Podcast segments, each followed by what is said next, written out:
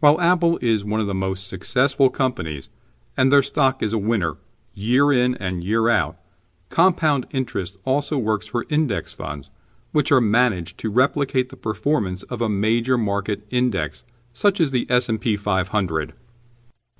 Example 2. Vanguard 500 Index. Another example of the benefits of compounding is the popular Vanguard 500 Index Fund, held for the 20 years ending February 28, 2017.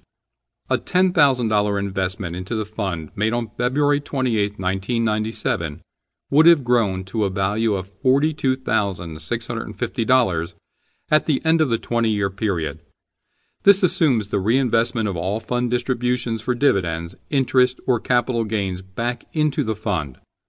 Without reinvesting the distributions, the value of the initial $10,000 investment would have grown to $29,548 or 69% of the amount with reinvestment.